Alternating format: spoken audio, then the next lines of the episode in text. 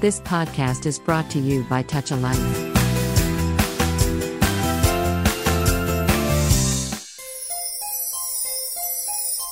స్ఫూర్తి కిరణాలు స్ఫూర్తి కిరణాలు స్ఫూర్తి కిరణాలు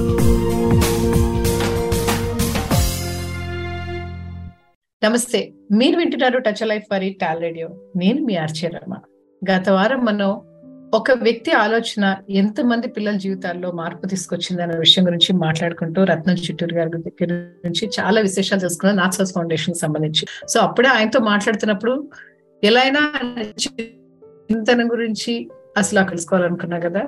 ఈ రోజు ఆ ప్రయత్నం చేద్దాం. నమస్తే అండి. నమస్కారం అండి. సార్ గోదావరి నుంచి అమెరికా దాకా మీ ప్రయాణం. గోదావరి ఒడ్డు నుంచి ఎలా సాగిందో తెలుసుకోవాలంది బిఫోర్ దట్ అసలు ఫస్ట్ నాకు మీ ఊరు మీ చిన్నతనంలో మీ ఊరు జ్ఞాపకాలు చెప్పండి సార్. కొంత బ్యాక్గ్రౌండ్ చెప్పాలి. తెలుగులో నేపథ్యం అంటారు కదా. నాకు తెలుగు పాటలు తెలుగు- మాటలు మర్చిపోయాను. కొంత బ్యాక్గ్రౌండ్. ఏంటంటే మా నాన్నగారు పుట్టింది వేలివెన్ను అదొక గ్రామం. అది తణుకు నిడదవోలు మధ్యలో ఉంటుంది అనమాట అడ్డదారికి వెళ్తే ఐదు మండలంలో గోదావరి వస్తుంది. అండ్ మా విలేజ్ ఏంటంటే గ్రామం గమ్మత్తు ఏంటంటే దానికి ఎటు వెళ్ళాలన్నా నీళ్ళే కాలువలు ఉన్నాయి. సో అందుకని మీరు బయటికి వెళ్ళాలంటే ఒక నావ కావాలి. ఆ నావ ఎక్కి దాటాలి. ఎటు వెళ్ళినా ఎటు వెళ్ళినా. సో మా నాన్నగారు పుట్టినప్పుడు ఏమున్నప్పుడు రైళ్ళు లేవు బస్సులు లేవు కారులు లేవు మోటార్ సైకిల్ లేవు సైకిల్ లేవు. సో బయటికి వెళ్ళాలంటే ఏంటి? నడవడం ఎడ్ల బండి మీద వెళ్ళటం. అంతే. మగవాళ్ళంతా నడిచేవాళ్ళు ఆడవాళ్ళేమో ఎడ్ల బండి మీద వెళ్ళేవాళ్ళు అనమాట. ఆ పరిస్థితులు అట్లా ఉండేవి అనమాట.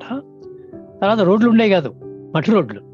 మట్టి రోడ్లు అంటే ఏంటి? వర్షం కురిసింది అనుకోండి బంద. బందలోనే నడవాలి. అప్పుడు టాయిలెట్స్ అవి ఏం లేవు. నా చిన్నప్పుడు కూడా లేవు. నా చిన్నప్పుడు కూడా టాయిలెట్స్ లేవు. చెంబు తీసుకుని చెరువు దగ్గరికి వెళ్ళాలి. చెరువు దగ్గరికి వెళ్ళి అక్కడ అక్కడికి వెళ్ళి మళ్ళీ రావాలి. స్కూల్కి వెళ్ళామనుకోండి స్కూల్కి వెళ్తే ఈ బరదలో వెళ్తాం కదా పిల్లలు. అక్కడ మళ్ళీ ఒక బకెట్ పెడతారు. చెములో కాళ్ళు కొడుకుని లోపలికి వెళ్ళాలి. మళ్ళీ ఇంటికి వచ్చిన తర్వాత మళ్ళీ కాళ్ళు కొడుకుని లోపలికి వెళ్ళాలి. ఆ పరిస్థితులు అట్లా ఉంటాయి అనమాట ఇప్పుడు చెప్పుకుంటే అది పావర్టీ అది ఇది అంటారు. ఆ రోజుల్లో పావర్టీ అని ఉండేది కాదు. బాగానే ఉండేది. Whenever thought it is bad. అది ఆ- గ్రామంలో ఒక ఐదు వేల జనాభా ఉండేదండి. ఐదు వేల జనాభా ఉండేది. వృత్తులన్నీ ఉండేవి ఏమి కావాల్సిన ఆ ఊళ్ళోనే ఉండేవి కుమ్మరిగా కుమ్మరి ఉండేవాడు కుండలు కావాలంటే వడ్రంగి ఉండేవాడు కమసాలు ఉండేవాడు తర్వాత ఏమో వీవింగ్ బట్టలు కావాలంటే నేసేవాళ్ళు ఉండేవాళ్ళు మళ్ళీ కుట్టడానికేమో ఉండేవాళ్ళు. సో ఏం కావాల్సిన కానీ మేబీ స్పైసెస్ స్పైసెస్ మనకి ఊళ్ళో ఉండవు కదా. చిన్న చిన్న షాపులు ఉండయి కొట్లు ఉన్నాయి ఆ కొట్లో వాళ్ళు అమ్మేవాళ్ళు. వీళ్ళు కూరగాయలని ఊళ్ళో ఉన్నాయి సో అట్లా అట్లా ఉండేది పరిస్థితి. గ్రామ పరిస్థితి అట్లా ఉండేది ఆ రోజుల్లో. ఇప్పుడు చాలా తేడా అయింది అనుకోండి ఆ పరిస్థితుల్లో అక్కడ నన్ను మా నాన్నగారేమో చదువుకోవాలని అనుకునేవాళ్ళు. కానీ మా నాన్నగారు ఏం చేశారు? ఈయనకి పది సంవత్సరాలు రాగానే పొలానికి తీసిపోయారు. నీ నీ చదువు ఎందుకు నువ్వు వ్యవసాయం చేయాలి? నాకు సహాయం కావాలని చెప్పి తీసిపోవాడు అనమాట సో ఆయనకి ఇప్పుడు బాధగా ఉండేది. నేను చదువుకోవాలని అనుకునేవాడిని. ఆయన మూడో తరగతి నాలుగో తరగతి చదువుంటారు. తర్వాత సో మా పిల్లలు చదువుకోవాలని నాకు ఆతృత ఆయనకి. తపన మా ఫ్యామిలీ మాకు ఇది ఏమంటారు? మనకి ఇప్పుడు లోవర్ మిడిల్ క్లాస్ అంటారు. జస్ట్ సరిపోతుంది అంతే వచ్చే పొలంలో రైతు మా ఫాదర్ ఫార్మర్ సో సరిపోయేది అనమాట జాగ్రత్తగా ఉంటే సరిపోతుంది అనమాట మనకి చెప్తారు. ఏం చే- చె- పిల్లలు చెప్పిన మాటలు వినరు. మీరు చేసే పనులు చూస్తారు. మా నాన్న పెద్ద ఎక్కువ మాట్లాడేవాళ్ళు కాదు. అంటే ఆయన ఆయన పిల్లలతో మాట్లాడేవాళ్ళు కాదు. మామూలుగా బయట మాట్లా మాట్లాడేవాళ్ళు. బట్ ఇంట్లో ఆయన ఏంటంటే ఆయన ఎక్కువ లెక్చర్ ఇవ్వటం కానీ పాఠాలు చెప్పడం కానీ ఉండేది కాదు. సో ఆయన అందుకని. ఆయన చేసే పని చూసేవాళ్ళని ఆయన ఏం చేస్తున్నాడు అని చెప్పాను కదా ఆయన మా నాన్నగారు చిన్నప్పటి నుంచి కష్టపెట్టారు ఆయన్ని. చాలా. కష్ట కొంతమంది ఏం చేస్తారు? ఈ చేలో బయట కూర్చుని పని చేయిస్తారు. మా నాన్నగారు బయట కూర్చొని పని చేయించడం కాదు ఆయన వెళ్ళిపోయేవాడు. వాళ్ళతో. పని చేసే వాళ్ళతో ఈయన కూడా ఓ పని చేసేవాడు. కాకుండా ఆయన ఏం ఎలా చేసేవాడు? ఇద్దరు ముగ్గురు పని చేసేవాడు. ఆ పని చేసేవాళ్ళ భయం ఏంటయ్యా ఏంటంటే మీరు చేస్తారు? మీరు చెట్టు కింద కూర్చోండి మేము శుభ్రంగా చేస్తాము మేము అనేవాళ్ళు. ఎందుకంటే వాళ్ళు సిగ్గు కదా ఈయన ముందు వెళ్ళిపో పని చేసుకుని. సో ఇది లైక్ రోడ్ మోడల్ అనమాట అది చేస్తుండేవాడు అనమాట కష్టజీవి. అందుకని నేను నేర్చుకుంది ఏంటంటే ఆయన్ని చూసిన దాన్ని కష్టపడటంలో తప్పు లేదు. అది మొట్టమొదటి అల- అలవాటైందండి నాకు. కష్టపడటంలో తప్పు లేదు. రెండోది. నిజం మాట్లాడటంలో తప్పు లేదు. నిజం మాట్లాడటంలో తప్పు లేదు. ఈ రెండు బాగా మైండ్లో వెళ్ళిపోయినాయండి. ఆయన అని కొన్ని అలవాట్లు అనమాట అట్లా వచ్చినాయి అనమాట అట్లా పెరిగాను అనమాట నేను పుట్టింది ఏమంటారు? అమెరికాలో అయితే చైల్డ్ ప్రాడజీ అంటారు. గిఫ్టెడ్ అంటారు. గిఫ్టెడ్ చైల్డ్ అంటారు. అట్లా ఏం పుట్టలేదండి. నేను ఆర్డినరీ చైల్డ్. మామూలుగానే యావరేజ్గానే ఉండేవాడిని. మా ఊళ్ళో ఐదో తరగతి ఎనిమిదో తరగతి వరకు ఉండేది. స్కూల్. సో కొంతమంది ఏమో ఐదో తరగతి వరకు చదివి వాళ్ళు వెళ్ళిపోయేవాళ్ళు. డ్రాప్ అయిపోయేవాళ్ళు. కొంతమంది ఐదో ఐదో ఎనిమిదో తరగతి వరకు చదివి డ్రాప్ అయ్యేవాళ్ళు అనమాట నేను. ఎనిమిదో తరగతి వరకు చదివి అందులో ఇంగ్లీష్తో. అది. హై స్కూల్కి వెళ్ళాలంటే ఇంగ్లీష్తో పాస్ అవ్వాలి. ఆ మార్కులు ఎట్లా వచ్చినాయంటే అది దేవుడికే ఎరుకండి. దేవుడు చేస్తుంటాడు ఒకసారి అనుకుంటాను అనమాట నేను అది స్టేట్ ఎగ్జామ్. స్టేట్ ఎగ్జామ్ కాబట్టి తణుకెళ్ళి రాయాలి. వెళ్ళి అప్పుడు ఆయన ఇన్విజిలేటర్ అంటారు కదా ఇన్విజిలేటర్ పేపర్ ఇచ్చాడు. పేపర్ ఇచ్చి ఏమయ్యా నీకు నీ నెంబరు చాలా అదృష్టం అయ్యా నీకు అన్నాడు. అదేంటి అని చూసుకో అప్పుడు చూసుకున్నాను నేను ఆ నెంబర్. ఆ. నెంబర్ అంటే five five five five five. Magical number ఆయన అన్నాడండి. అప్పుడు ఇప్పుడు అనుకుంటానండి. ఈ మ్యాథ్స్ వీళ్ళు ఎగ్జామ్ కరెక్ట్ చేస్తారు కదా? వాళ్ళకి ఏదో దయ కలిగి ఉంటుంది. వీడిని ఫెయిల్ చేయకూడదు. అయ్యో. చేస్తుంటారని థర్టీ ఫైవ్ థర్టీ ఫైవ్ అనుకోండి పరీక్ష పాస్ అవడం థర్టీ ఫైవ్ థర్టీ సిక్స్ అలా అలా వచ్చాయండి. అన్ని అన్ని అనమాట సో చివరికి ఎలాగో అది పాస్ అయ్యాను. తర్వాత హై స్కూల్కి పంపించారు. హై స్కూల్కి వెళ్ళాను. సో మా నాన్నగారు కష్టపడి ఊళ్ళో వాళ్ళు అనుకునే వాళ్ళు ఈయన కూడా రైతు అవుతాడని ప్రజలు. ఉమ్, ఎందుకంటే ప్రజలకి నమ్మకం ఉండేది కదండి చదువు అంటే. ఆ రోజుల్లో మా ఊళ్ళో నా చిన్నప్పుడు కూడా నాలుగు ఐదు సైకిళ్ళు ఉండేవి అంతే. చదువుకున్న వాళ్ళు కూడా కాలేజీకి వెళ్ళిన వాళ్ళు కూడా ఐదు ఆరుగురు ఉండేవాళ్ళు. వాళ్ళు పాస్ అయ్యేవాళ్ళు కాదు మధ్యలో మానేసి వచ్చేసేవాళ్ళు. వచ్చేసి బడుద్దాయిలాగా ఊళ్ళో తిరిగేవాళ్ళు కాదు. పొలం వెళ్ళరు పని చేయరు కూర్చుని తింటాం అనమాట అది. సో ప్రజలకు ఏమొచ్చింది? ఆ ఆ ఉదాహరణ ఏంటి? వీళ్ళు చదివిస్తే వీడు ఎట్లా తయారవుతాడు? చదివించడం దరిద్రం అనుకునేవాళ్ళు అనమాట అటు ఇటు కాకుండా అయిపోతారని. అయిపోతారని చేసేవాళ్ళు కాదు. మా నాన్నగారేమో కొంచెం ధైర్యం చేసుకుని పంపించారు. సో అది నాకు అర్థమైంది. ఫస్ట్ ఏమో ఎయిత్ ఎయిత్ స్టాండర్డ్ బేరుగా పాస్ అయ్యాను మా నాన్న కష్టపడి హై స్కూల్ పంపించారు. ఇక ఆయన్ని డిసప్పాయింట్ చేయకూడదు అని నాకు అనమాట అనమాట అని బాగా చదివేవాడిని. అప్పటి నుంచి అప్పటికు చదవాలి అనేది మైండ్లోకి వచ్చింది అప్పుడు. చాలా కష్టంగా ఉండేదండి. ఎందుకంటే హై స్కూల్కి వెళ్ళిన తర్వాత ఇంగ్లీష్ కదా నైన్త్ ఫార్మ్లో జాయిన్ అయ్యాను. ఇంగ్లీషు కొత్త. ఎందుకంటే ఊళ్ళో గ్రామంలో ఇంగ్లీష్ పెద్ద చెప్పేవాడు కాదు. మీకు ఆల్ఫాబెట్స్ వచ్చు చిన్న చిన్న వర్డ్స్ వచ్చు అంతే. నైన్త్ స్టాండర్డ్కి వెళ్ళినప్పుడు ఇంగ్లీషు క- చాలా కష్టంగా ఉంటుందండి. అండ్ తెలుగు కూడా అంతే హిందీ హిందీ కూడా ఉండేదండి అప్పుడు హిందీ కూడా ఉండేది. సో ఇవన్నీ కష్టపడాల్సి వచ్చేదండి. సోషల్ స్టడీస్ సోషల్ స్టడీస్ ఏమో నాకు లెక్కలు అంటే కొంచెం తేలిగ్గా వచ్చాయి. ఈ సోషల్ స్టడీస్ అంటే అది టెక్స్ట్ కదా? గుర్తుండదు కదా నాకు. గుర్తుండదు కాదు. అందుకని మనకేమంటారు? శ్రవణం మరణం అంటారు కదా. శ్రవణం చేసేవాడిని. స్టడీస్ శ్రవణం. చేసేవాడిని. అది వచ్చే కాదు. మర్చిపోయేవాడిని. ఉమ్. అఫ్ కోర్స్ సిలబస్ తా తేలిక అప్పుడు ఆ రోజుల్లో కంపేర్ ఇప్పుడు ఇప్పుడు చాలా ఎక్కువ. బట్ ఆ. రోజుల్లోనే ఆ పరిస్థితుల్లో అదే కష్టంగా. ఉండేది అనమాట చివరికి హై స్కూల్ అయిపోయింది. హై స్కూల్ అయిపోయిన తర్వాత కాలేజీకి అప్పుడు ప్రీ యూనివర్సిటీ ఉండేది భీమవరం Hmm. అయిపోయిన తర్వాత మళ్ళీ ఇంజనీరింగ్కి ఆ, వైజాగ్లో సీట్ వచ్చింది. ఓకే. అప్పుడు ఈ- గ్రామం గురించి అన్నారు కదా నాకు ఈ భీమవరం వెళ్ళగానే అప్పుడు పదిహేను సంవత్సరాలు ఉంటాయేమో నాకు. చెప్పులు లేవండి. నిక్కరే. ప్యాంటు లేవు. అట్లా ఉండేది. అట్లా ఏమో అనుకునేవాడిని కదండి. అదే. అట్లాగే వెళ్ళేవాడిని. ఆ రోజుల్లో అలా ఉండేది పరిస్థితి అనమాట అప్పుడు ఒక ఆయన అన్నాడు మా ఊళ్ళో ఒక ఆయన. కూర్చొని ఏమయ్యా నువ్వు వైజాగ్ వెళ్తున్నావు నీకు కొన్ని చెప్పాలన్నాడు. ఫస్ట్ నువ్వు జోడు కొనుక్కో. నెక్స్ట్ నువ్వు ప్యాంట్లు వేసుకో నిక్కర్లు మానేయి. నువ్వు ప్యాంట్ వేసుకుని వెళ్ళు నువ్వు యూనివర్సిటీకి వెళ్తున్నావు. ఏ, అట్లా అని కొన్ని చెప్పాడు అనమాట అమాయకత్వం ఉండదండి. విలేజ్ కదండి ఏం తెలియదు ఇప్పుడు ఏమైంది? ఒక చేపన ఒక బెల్లంలోంచి తీసుకెళ్ళి ఓషన్లో పెట్టారు అనుకోండి అది అర్థం కాదు.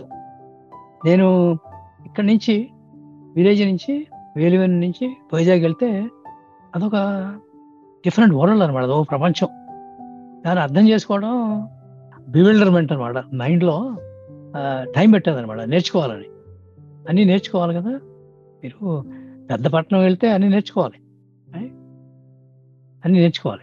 సో నేర్చుకునేవాడిని. బాగానే జరిగింది. అక్కడ. అక్కడ ఒక సంఘటన జరిగిందండి. కొన్ని కొన్ని మార్పులు వస్తాయి. ఈ చెప్పాను కదా ఎయిత్ స్టాండర్డ్ నుంచి హై స్కూల్ వెళ్ళడం ఒక మార్పు. జీవితంలో ఒక మార్పు.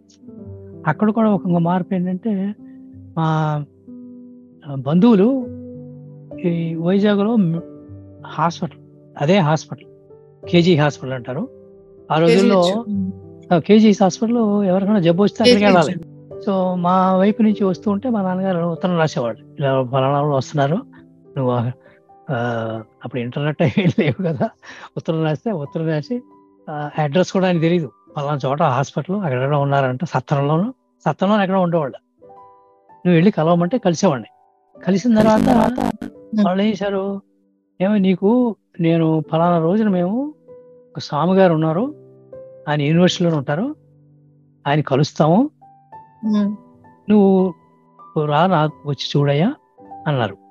అని వెళ్ళాను వెళ్ళి ఆ కూర్చున్నాను. వాళ్ళు మాట్లాడారు. అయిపోయిన తర్వాత ఏమన్నారంటే బాబు నువ్వు ఈయన్ని వచ్చి చూస్తూ ఉండు. అప్పుడప్పుడు నీ ఖాళీ ఉన్నప్పుడు నీకు ఏమైనా ప్రశ్నలు ఉంటే అడుగు. చెప్తారు. అని చెప్పి వెళ్ళిపోయారు. ఆయన ఎవరో స్వామి జ్ఞానానంద. స్వామి జ్ఞానానంద అప్పుడు ఈ న్యూక్లియర్ ఫిజిక్స్ డిపార్ట్మెంట్ ఉండేది.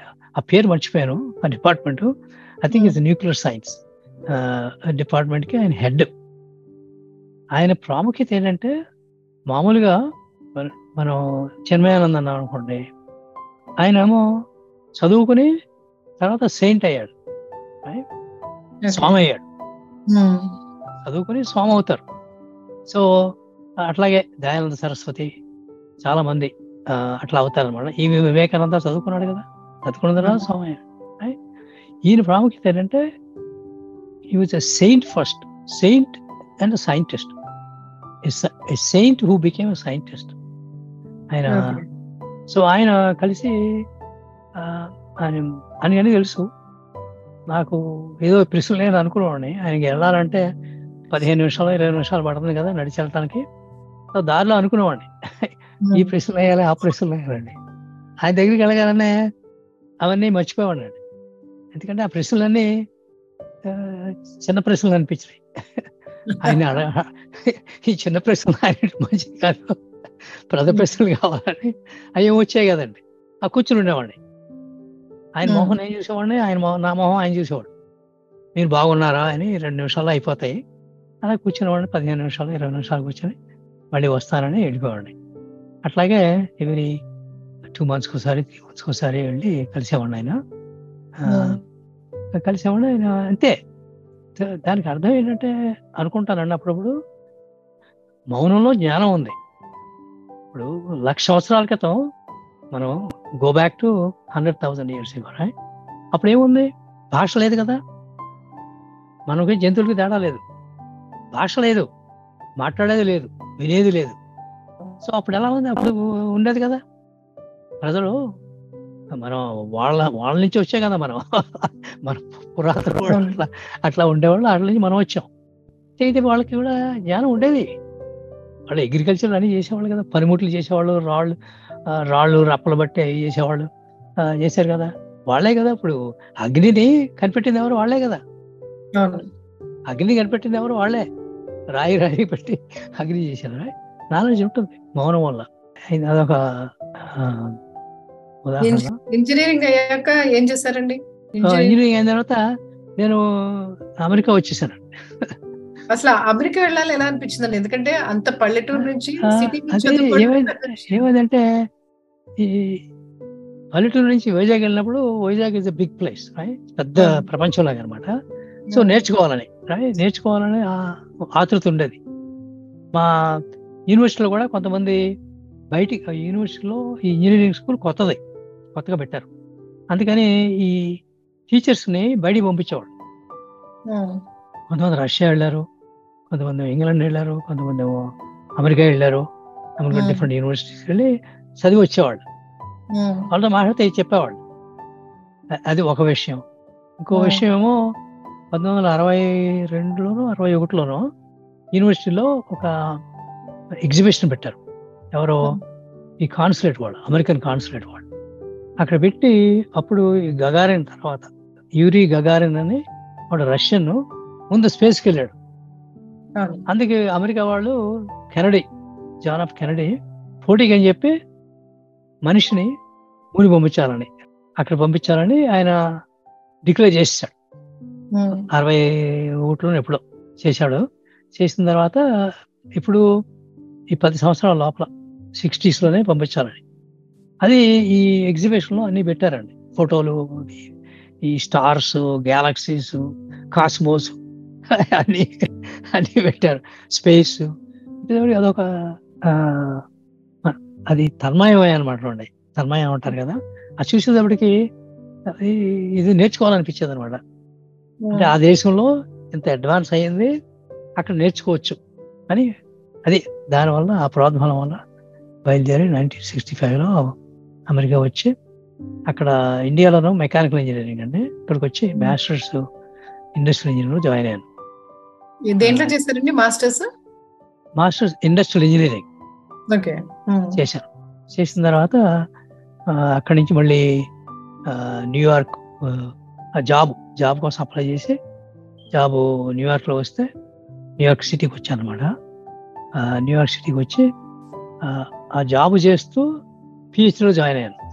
నైట్ ఈవినింగ్ స్కూల్లో పిహెచ్డీ చేసి ఇది ఈవినింగ్ చేస్తే క్రెడిట్స్ చాలా కాలం పడుతుంది కదా. ఐదు సంవత్సరాలు పట్టింది. అదే అక్కడ వేసి న్యూయార్క్లో సిక్స్టీ సెవెన్ నుంచి సెవెంటీ టూ వరకు అక్కడ ఉన్నాం అనమాట ఉండి అక్కడ కూడా నేర్చుకోవడం. న్యూయార్క్ కూడా పెద్ద సిటీ వైజాగ్తో కంపేర్ చేస్తే ఇంకా పెద్దది కదా. ఆ, రోజుల్లో ఏంటంటే ఎవరు ఇండియన్స్ లేరు.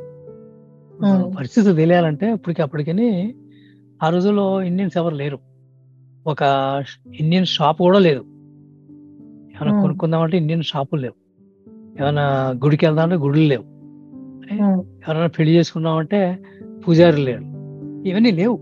ఈ పరిస్థితులు. ఏమీ లేవు అనమాట ఏమీ లేవని బాధ ఉండేది కాదు. అట్లాగే మేనేజ్ చేసేవాళ్ళం. అంతే. ఒకళ్ళు ఇద్దరు ఉంటే వాళ్ళే కలిసేవాళ్ళం ఎవరి అదర్ వీకెండ్ ఇప్పుడు కలిసి మాట్లాడుకోవడం అట్లా self learning learning by self అట్లాగే నేర్చుకోవడం అనమాట ఈ దేశంలో వీళ్ళు ఇంకా ట్రైనింగ్ ఉండదు కదా ఆన్ ది జాబ్ ట్రైనింగ్ జాబ్లోనే ట్రైనింగ్ అనమాట వాళ్ళు చెప్పేవాళ్ళు అండి అమెరికన్స్ మీరు అన్ని సహాయం చేసేవాళ్ళు. ఏం కావాల్సిన అడిగితే చెప్పేవాళ్ళు సహాయం చేసేవాళ్ళు. తర్వాత యాక్సిడెంట్ అర్థం కాదు కదండి. వచ్చింది ఏంటంటే వాళ్ళ యాక్సెంట్ వేరు మన యాక్సెంట్ వేరు. అవి అండ్ ఫర్ ఎగ్జాంపుల్ అమెరికాలో ఒహాయో అంటాం. అదొక రాష్ట్రం. ఇండియాలో ఓహియో అంటారు. ఈ ఓహియో అంటే అమెరికాలో వస్తే ఆవిడకి అర్థం కాదు. నువ్వేం మాట్లాడుతున్నావు అంటారు. Right? అలాగే షికాగో. షికాగో ఏమంటారు? మన వివేకానంద షికాగో వెళ్ళారంటే చికాగో అంటారు. చికాగో అని రాస్తారు. అమెరికాలో చికాగో అంటే ఎవరు తెలియదండి. ఇదో చికాగో లాగా ఉందనుకుంటారు షికాగో అనాలి అనమాట. అట్లాగే స్కెడ్యూల్ ఇండియాలో షెడ్యూల్ అంటారు. షెడ్యూల్ ఇక్కడ అమెరికాలో స్కెడ్యూల్ అంటారు. సో నేను మా ప్రొఫెసరు పది నిమిషాలు పట్టిందండి. అర్థం చేసుకోవడానికి. ఆ, ఆయన చెప్తున్నాడు. ఆయన స్కెడ్యూల్ అంటున్నాడు. నాకేమో అర్థం కావట్లేదు. అర్థం కావట్లేదు. చివరికి ఆయన ఏదో బోర్డు మీద రాశాడు. స్కెడ్యూల్ అని స్పెల్లింగ్ రాశాడు. ఓ షెడ్యూల్ అన్నారు. అన్నాడు what what are you saying సరదాగా ఉంటుంది సో యా అట్లా ఉండేది. నేర్చుకోవాలండి నేర్చుకోవాలి కదా. మీ నాన్నగారు ఎలా మీ నాన్నగారు ఏమన్నారండి? మీరు అమెరికా ప్రయాణం అయినప్పుడు? ఆ, ఆయనకి ఆయనకి అర్థం కాలేదండి. ఆయనకి అర్థం కాలేదు కానీ అంటే వింటారు కదా కథలు ఉండేవి ఆ ఊళ్ళో ఆయన వెళ్తున్నాడు ఈ ఊళ్ళో ఆవిడ వెళ్తారు ఏవో ఉండేవి అక్కడక్కడ కథలు. ఆయన వినే ఉంటారు. వినే ఉంటే వీడు వెళ్తారంటున్నాడు ఈ మంచి జాబ్ వస్తుంది వచ్చి వెళ్ళిన తర్వాత బాగానే ఉంటుందేమో అనుకుని సరే అన్నారు. సరే అని ఆయన కూడా తెలియదండి. నేను భీమవరం వెళ్తే ఆయన రాలేదు. వైజాగ్ వెళ్తే ఆయన రాలేదు. అంటే ఆయన కష్టజీవి కదా పొలం పొలం చూసుకోవడం అదే అదే పని ఆయనకి. సో నేను ఏం చేస్తున్నాను అనేది ఆయన తెలియదు నేనేం చేస్తున్నానని తెలియదు సో ఇట్లా అంటున్నాడు వెళ్తే బాగుంటుంది బైక్ పైకి చదవాలంటున్నాడు కానీ ఇండియాలో అడిగేవాడు అండి పైకి నేర్చుకోవడం ఇష్టం. సో పైకి ఎంతవరకు వెళ్ళొచ్చు? అంటే వాళ్ళు అనేవాళ్ళు అండి పిహెచ్డి పిహెచ్డి వరకు. అప్పుడు చెప్పాను మా నాన్నగారు చెప్పేవాడు పైకి పిహెచ్డి వరకు చేయాలని ఉంది అక్కడ చేస్తాను. అంటే సరే అన్నారు అనమాట అది ఆయన ఏమీ అబ్జెక్ట్ చేయలేదు మీకు పిహెచ్డి వచ్చినప్పుడు ఆయన ఎలా రిసీవ్ చేసుకున్నారండి? ఆయన అనుభవం ఆయన సంతోషం అండి. ఆయన యాక్చువల్లీ డెబ్బై రెండులో ఆయన ఫస్ట్ టైం ఇండియా నుంచి వచ్చారు అమెరికా వచ్చారు. మాతో ఉన్నారు. అప్పుడు. మాకు చిన్న ఫస్ట్ డాక్టర్ అనమాట బిజీ ఉండేది. సో అప్పుడు అర్థమైందండి. అప్పుడు స్కూలు కాలేజీ అలా చేయించాను కొంచెం అర్థమైంది. ఆయనకి అమెరికా చూడగానే అర్థమైందండి. ఆయన చూడగానే ఫస్ట్ టైం కదా. అప్పుడు అంత చెప్పుకునేవాడు. అక్కడే నాగేశ్వరరావు వెళ్ళారు ఆయన ఏమో పుస్తకం రాశాడు. మా నాన్నగారికి ఏమో ఆయన వెళ్ళాడు. మనం కూడా వెళ్తే బాగుంటుందో. చూద్దాం ఎట్లా ఉంటుంది. కుతూహలం ఉండే కుతూహలం. కుతూహలం. ఆయన బాగా కుతూహలం ఉండేది. చాలా. బాగా సి ఎంజాయ్ ఎంజాయ్ చేసేవాడు. ఒకటే చేసేవాడు అంటే ఆయన "దీ- దీన్ని ఖర్చు ఎంత అనేవాడు. ఏదైనా స్టోర్కి వెళ్ళామనుకోండి ఇదంతా ఆయన డాలర్ అనగానే అప్పుడు ఎనిమిది డాలర్ ఎనిమిది రూపాయలు అంతా ఉండదు అనమాట రూపాయలు ఎక్కువ చేసి- చేసుకున్నాడు ఆయన. "ఓ, ఇది చాలా ఖరీదయ్యా అనేవాడు. First time. అది టైం పట్టింది అనమాట మళ్ళీ ఎయిటీ టూలో వచ్చాడు. ఎయిటీ టూలో వస్తే ఆయన అప్పుడు ఏమనుకున్నాడు "ఆ, ఇది ఇది ఐటమ్ ఖర్చు "ఆ, పది డాలర్లు అంటే ఓ పది రూపాయలే కదా. అప్పటికి ఆయనకి అర్థమైంది. ఓ పది డాలర్లు అంటే పది రూపాయలు. పర్వాలేదు. అట్లా ఉండేది అనమాట సో మీ మీ నాన్నగారు ఆయన ఏదైతే చదవాలి అనుకున్న కోరికుందో ఆ కోరిక మీ ద్వారా తీరింది. మా ద్వారా ఇప్పుడు ఎంజాయ్ చేశారు. మీ చెప్పండి. అమ్మగారి గురించి. ఆవిడ ఎలా ప్రభావితం చేశారు మీ అమ్మగారు నేను పదో సంవత్సరం వరకు ఆవిడకి బాగా ఉండేది అనమాట తర్వాత ఆవిడకి కొంత ఇల్నెస్ వచ్చింది. ఆ ఇల్నెస్ చేయటం వల్ల ఊరి దట్ ఎక్స్పీరియన్స్ అనమాట సో అప్పుడు ఏంటంటే ఆవిడ ఈ మా నాన్నగారు అనేవారు. మీ అమ్మకి పూజలు పురస్కారం అంటే బాగా ఇష్టం అనేవారు అనమాట సో ఆవిడకి అన్నిటికీ ఈ పండగలకి అన్నిటికీ చేసేది అనమాట అని ఆవిడ అప్పుడప్పుడు అర్థం చేసుకుంటాను అనమాట సో ఆవిడ బాగా అందరినీ పిల్లలు బాగా చూసుకుంది. పది సంవత్సరాల వరకు అప్పుడు కోర్స్ మా నాన్నగారేమో పొలం వెళ్ళేవాళ్ళు కదా సో దగ్గరగా ఉండేది అమ్మాయి. ఏం. కావాల్సిన? She was very kind very at heart compassion empathy at all embodied ఆవిడ కూడా యాక్చువల్లీ మా నాన్నగారి కంటే మా నాన్నగారు మూడో సంవత్సరం మూడో మూడో క్లాస్ చదువుంటారు ఆవిడేమో ఐదో క్లాస్ చదువుకుంటుంది. పెద్ద చదువులు అప్పుడు. మీ మీ చిన్నతనంలో ఊరు నుంచి మీ మీ ఊరితో మీకున్న మంచి జ్ఞాపకాలు. మా ఊర్లోనా జ్ఞాపకాలా? ఊరితో. ఊరి జ్ఞాపకాలు అంటే చాలా ఉంటాయండి. చిన్నప్పుడు కదా. చిన్నప్పుడు మా ఊళ్ళో జ్ఞాపకాలు ఏంటంటే ముక్కోటి ఏకాదశి అని మీరు వినుంటారు. మనం అంతా వినుంటాం కదా. ఆ ముక్కోటి ఏకాదశికి హోల్ విలేజ్లో భోజనాలు పెట్టేవాళ్ళు. భోజనాలు పెడితే పందిర్లు వేస్తారు. పందిర్లు వేస్తారు. పందిర్లు వేసేసి పందిర్లో చేసేవాళ్ళు. వాళ్ళు అది బాగుండేదండి అందరికీ. వీళ్ళు వాళ్ళు లేదు సిక్స్ థౌసండ్ అనుకోండి. సిక్స్ థౌసండ్ జనాభా ఉంటే ఆరు వేల మంది వచ్చి భోజనం చేయించారు అనమాట అలా అరేంజ్ చేసేవాళ్ళు అనమాట బాగుండేది. అప్పుడు నాటకాలు వేసేవాళ్ళు. నాటకాలు వెళ్ళేవాడిని.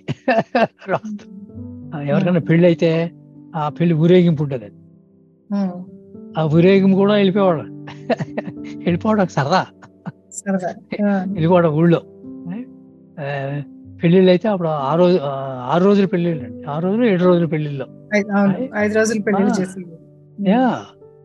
ఒక రోజు కుమ్మరకి కుమ్మర దగ్గరికి వెళ్ళేవాళ్ళు అది తీసుకురావాలి ఉమ్, అదొక రోజు.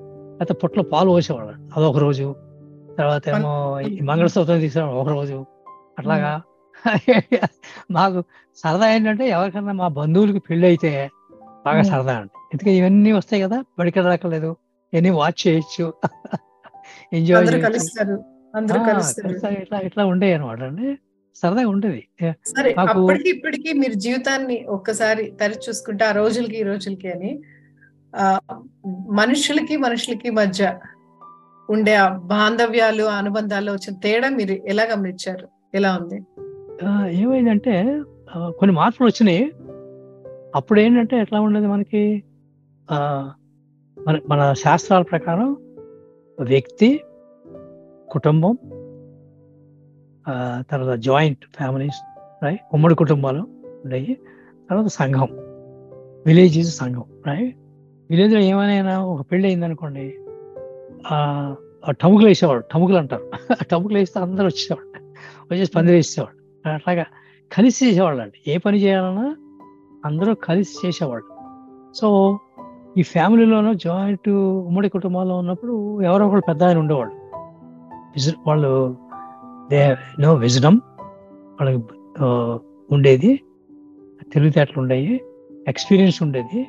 దానివల్ల సలహాలు చెప్పేవాళ్ళు. సలహాలు చెప్తే వినేవాళ్ళు? అది జరిగేవి. అలాగా ట్రాన్స్మిషన్ అయ్యేదండి. ఇప్పుడు తరతరాల నాలెడ్జ్ మన భారతదేశంలో నాలెడ్జ్ ఎట్లా వచ్చింది? అడిగారు అనుకోండి ప్రొఫెసర్ అడ్లూరు గారైనా ఉన్నారు న్యూయార్క్లో విశ్వ. అడ్లూరు అని ఆయనతో మాట్లాడుతుంటే ఆయన నాలెడ్జ్ ట్రాన్స్ఫర్ ఎట్లా వచ్చింది? తరతరాల కంటే ఒక విధం ఏంటంటే శాస్త్రాలు. శాస్త్రాలు చదవాలి? వేదాలు కానీ రామాయణం కానీ భారతం కానీ ఇప్పుడు అప్పుడు యాక్సెస్ ఎట్లా ఉండేది ఎంత ఎన్ని కాపీలు? ఆ.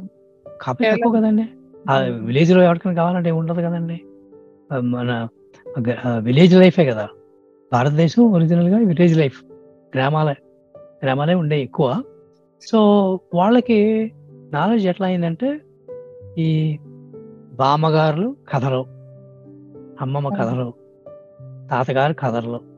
ఈ. కథల వల్ల ట్రాన్స్ఫర్ అయ్యేది అనమాట ఈ కథల వల్ల వాల్యూస్ ఉండేవి మన. వాల్యూస్ ఉంటాం కదా. ఇప్పుడు చాప్టర్ భగవద్గీతలో చాప్టర్ సెకండ్లో చెప్తారు. సత్యం కరుణ దయ ఇవన్నీ చెప్తారు. తర్వాత ఏమో ఈ ఈ తప్పుడు ఏమో కామ క్రోధ లోభ మోహం అవి చెప్తా ఉంటారు కదా. ఈ కథలో చెప్తూ ఉంటారు వీళ్ళు. ఈ కథల ద్వారా ఇవి వచ్చినాయి. అయితే వేమన శతకం ఉండేది. సుమతి శతకం ఉండేది. పెద్ద బాల సెక్షన్ ఉండేది జరిగేది. ఇప్పుడు ఎలా మారిందంటే అవన్నీ లేవు. స్కూల్లో చెప్పడం మానేశారు. మాకు స్కూల్లో ఉండేయండి. తెలుగు తెలుగులో తెలుగు ఉండేవి. ఇంగ్లీష్ ఇప్పుడు ఇప్పుడు అవన్నీ తీసేసి వ్యక్తిత్వ వికాస పాఠాలని ప్రత్యేకంగా మళ్ళీ నేర్పిస్తున్నారు చదువు అయిపోయాక అప్పుడు మనకి చదువుతో పాటు సాగేవి ఇవన్నీ. రైట్ అలా రావాలి. చిన్నప్పటి నుంచి రావాలి. చిన్నప్పటి నుంచి. వస్తే అది వస్తాయండి. కలివిడి ఉమ్మడిగా చేయాలని మనం అందరం కలిసి ఉన్నాము. మనకి అందరికి ఈ డిపెండ్ అని ఈచ్ అదర్ రైట్ మనం అందరం మారుతున్న పరిస్థితుల్లో ఇప్పుడు మారిందండి. వ్యవస్థ స్ట్రాంగ్గా ఉండాలంటే మీరు ఏం సజెస్ట్ చేస్తారండి? ఇప్పుడు ఇప్పుడు చేయాలంటే ఏం చేయాలంటే ఒకటి this is one of the projects. నేను మూడు సంవత్సరాల క్రితం రిటైర్ అయినప్పుడు మన గూగుల్ దేవత గూగుల్ దేవత అంటారు. ఎందుకంటే ప్రశ్నలు అంటే జవాబు చెప్తుంది అనమాట ఏం చెప్పింది? నువ్వు పది సంవత్సరాలు చచ్చిపోతావా అన్నాడు. అప్పుడు పది ప్రాజెక్టులు కావాలని ఆలోచించారు అనమాట ఒక ప్రాజెక్ట్ ఏంటంటే టు ప్రిజర్వింగ్ చిల్డ్రన్ వీడియోస్ ఒకటి. ఇంకోటేమో ఈ బామ్మగారులు అమ్మమ్మలు కథలు. పోగు చేసి ప్రిజర్వ్ చేసి యూట్యూబ్లో పెడితే అందరికీ అలవాటు అవుతుంది అనమాట ఇప్పుడు అందరికీ తెలియదు కదండి ఇప్పుడు. అమెరికాలో మిలియన్ పది లక్షల తల్లులు ఉన్నారనుకోండి మదర్స్. Young mothers. వాళ్ళకి ఈ స్టోరీ కథలు తెలియవండి చాలా మందికి. ఈ కథలు కావాలంటే పెట్టామనుకోండి యూట్యూబ్లో. సో వాళ్ళని నేర్చుకుని పిల్లలకు చెప్తారనమాట అదొక పద్ధతి. ఇంకోటేమో చిల్డ్రన్ వీడియోస్. చిల్డ్రన్ వీడియోస్ చిన్నప్పుడు మీరు అడిగారు కదా మీ చిన్నప్పుడు ఎక్స్పీరియన్స్ ఏమున్నాయి మీకు గుర్తున్నాయా చిన్నవి బాగా గుర్తుంటాయండి చిన్నప్పుడు. నేర్చుకునే గుర్తుంటాయి జీవితాంతం గుర్తుంటాయండి. అందుకని ఈ చిల్డ్రన్ వీడియోస్ ప్రాజెక్ట్ అని ఒకటి మొదలు పెట్టారు అవును. చిల్డ్రన్ వీడియోస్ పిల్లలకి ఈ మన నాగరికత ఎట్లా మొదలైంది? ఎట్లాగా ఎవాల్వ్ అయింది? అదంతా మనం డిఎన్ఏ అంటారు. మనం అంతా డిఎన్ఏ నేర్చుకున్నాం. Hardware DNA there is a. Software DNA software DNA come through the culture నాగరికత. త్రూ ది మైండ్ అది కూడా క్యూములేటివే ఇప్పుడు హార్డ్వేర్ డిఎన్ఏ కూడా క్యూములేటివ్ ఫస్ట్ లైఫ్ నుంచి ఇప్పటి వరకు ఆ నాలెడ్జ్ అంతా అక్యూములేటెడ్ నాలెడ్జ్ దాంట్లో ఉంటుంది.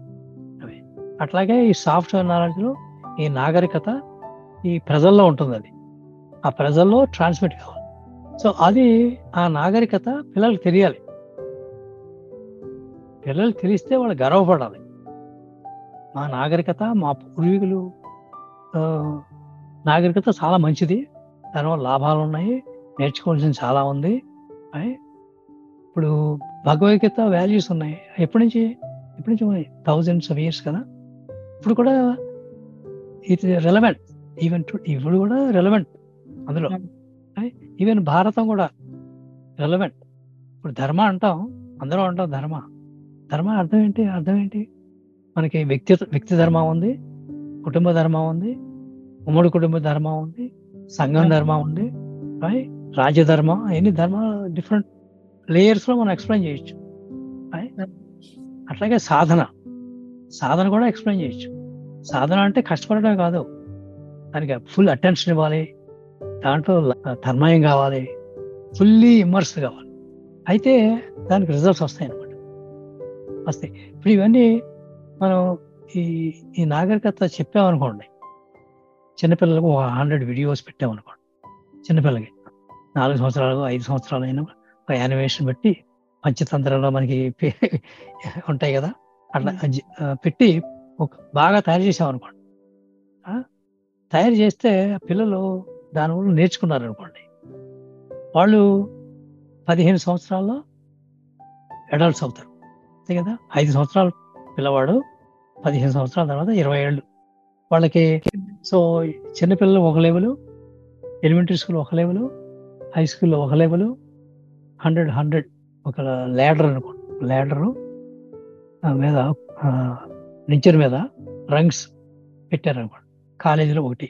అలా డిఫరెంట్ లేయర్స్ పెట్టారు సో ఎవరి లెవెల్ ఇంట్రడ్యూస్ మోర్ మ్యాథ్ అంతే కదా. లెక్కల ముందు ఫస్ట్ క్లాస్లో చెప్తారు పదో క్లాస్లో చెప్తారు. అలా డీటెయిల్స్ అలా బిల్డప్ చేసామనుకోండి అప్పుడు ఇరవై ఏళ్ళప్పుడు వాళ్ళకి పూర్తిగా అర్థమవుతుంది. మన భారతదేశం నాగరికత. If the proud you will be confident then మిగతా వాళ్ళతో మాట్లాడవచ్చు ఎవరన్నా ప్రశ్న ఇచ్చారనుకోండి జవాబు Yes. చేయగలరు. ఈ ఇప్పుడు ఈ రోజుల్లో మనం చావు జవాబులు చెప్పలేమండి. తెలియట్లేదు. మనకే తెలియదు చెప్పలేము. ఆ ప్రశ్న ఇప్పుడు అమెరికాలో అమెరికాని ఎవరన్నా అడిగితే కష్టం. ఓ క్రిస్టియన్ని అడిగారు అనుకోండి వాళ్ళు బాగా చెప్తారు. చిన్నప్పటి నుంచి చదివారు కదా బైబిల్ అంటారు. మనకేముంది? భగవత్ తీసుకుని ఓ- ఓత్ తీసుకున్నప్పుడు చేయి పెడతాం భగవద్గీత. ఆ చదవకుండా దాని మీద చేయి పెడితే ఏముంటుందండి? దాని లోపల ఏముందో తెలియాలి కదా. అర్థం తెలియాలి. అదే. తెలియాలి కదా. అది పిల్లలు తెలియస్తే అప్పుడు అప్పుడు వస్తుందండి. ఈ చేంజ్ వస్తుంది. మన పూర్వకాలం నాగరికతలో మైండ్ సెట్ వేరు. సో మన మైండ్ సెట్లో ఏంటి? శాంతి. శాంతి కదా. ఆలోచించి. హ్యాపీనెస్ అండ్ మోక్ష. చెప్తారు కదా. ఇది అండ్ అదర్స్ అందరిలోనూ భగవంతుడు ఉన్నా అంటాం కదా. అందరిలోనూ భగవంతుడు ఉంటే బయట పక్కవాడు కూడా పట్టింటు వాడు కూడా దేవుడు ఉన్నాడు కదా. సో వాడిని కూడా మనం అలా చూడాలి.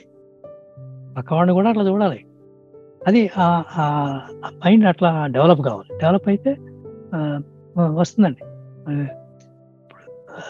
చాలా బాగుంది సార్ అసలు. మీ ప్రయాణం అంటే ఎక్కడి నుంచి మొదలు ఎక్కడి దాకా వచ్చింది? ఎన్ని వేల జీవితాలని ఇన్ఫ్లుయెన్స్ చేసింది? ఎంతమంది జీవితాల వెలుగులు నింపింది అని చూస్తుంటే మీరు ఇందాక అన్నట్టు ఏదైనా సాధ్యమే మనం తలుచుకుంటే.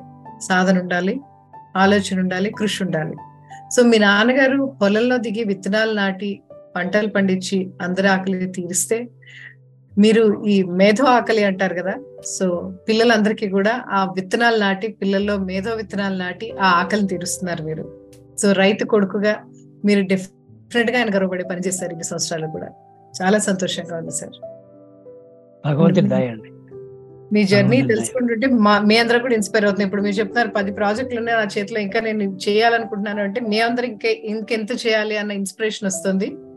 డెఫినెట్గా మీరు చేసే ప్రతి ప్రాజెక్ట్ సక్సెస్ అవ్వాలి. అందరి జీవితాల్లో మంచి మార్పు రావాలని కోరుకుంటున్నాం. అలాగే టచ్ లైఫ్ డెఫినెట్గా మీరు చేసే ప్రాజెక్ట్స్లో ఏ వన్ తన వంతుగా తను ఏం చేయగలదో టాల్ రేడియో కానీ టచ్ లైఫ్ కానీ తప్పకుండా సహాయపడతారు. అండ్ మరింత మంది జీవితాల్లో వెలుగులు నింపడానికి ప్రయత్నం చేద్దాం. కలిసి. Thank you so much for your time అండి thank you thank you thank you dear listeners విన్నారు కదా? మన ఆలోచన మనల్ని ఎంతవరకు తీసుకెళ్తుంది? వీటన్నిటి వెనుక అంటే రత్న గారి గురించి మనం తెలుసుకున్నప్పుడు ఆయన చిన్నతనం గురించి ఈ రోజు మనం తెలుసుకోవటంలో ఆ రోజులు ఎలా ఉన్నాయో తెలుసుకోవటంలో అవన్నీ గోల్డెన్ పీరియడ్ అంటారు కదా? ఆ గోల్డెన్ పీరియడ్ ఎలా ఉండేది అని మనం అందరం తెలుసుకోవాలి మన పిల్లలకు కూడా చెప్పాలి. ఒకప్పుడు మన తాతలు ముత్తాతలు జీవితాలు ఎలా ఉండేవి? గ్రామం ఎంత సమృద్ధిగా ఉండేది? అందరూ ఎంత ఉమ్మడిగా ఉండేవాళ్ళు. ఇవన్నీ తెలుసుకున్నప్పుడు ఇలా ఉంటే బాగుంటుందన్న ఊహ ఆశ అన్న మన మనసులోకి వస్తే ఇప్పుడు మన జీవితాల్లో వాటిని కొంచెం కాకపోతే కొంచెం మనం పాటించడానికి ప్రయత్నం చేస్తాం. సో అలాగే ఈరోజు మనం రత్నం గారు ఈరోజు ఆయన చేస్తున్న ఇంత మార్పుకి ఇంత కృషికి వెనక ఆ చిన్నతనం ఆయన ఎలా ఇన్ఫ్లుయెన్స్ చేసింది ఆయన తల్లిదండ్రుల ప్రభావం ఎంత ఉంది అనే విషయాన్ని ఈ రోజు మనం తెలుసుకుందాం. మరోసారి మరో గెస్ట్తో మేము ముందుంటాడు This is Rama Sanka for today. Bye bye. Happy Gondandi. Navatum You have just listened to Tall Radio Podcast. For more podcasts, visit www.touchalife.org.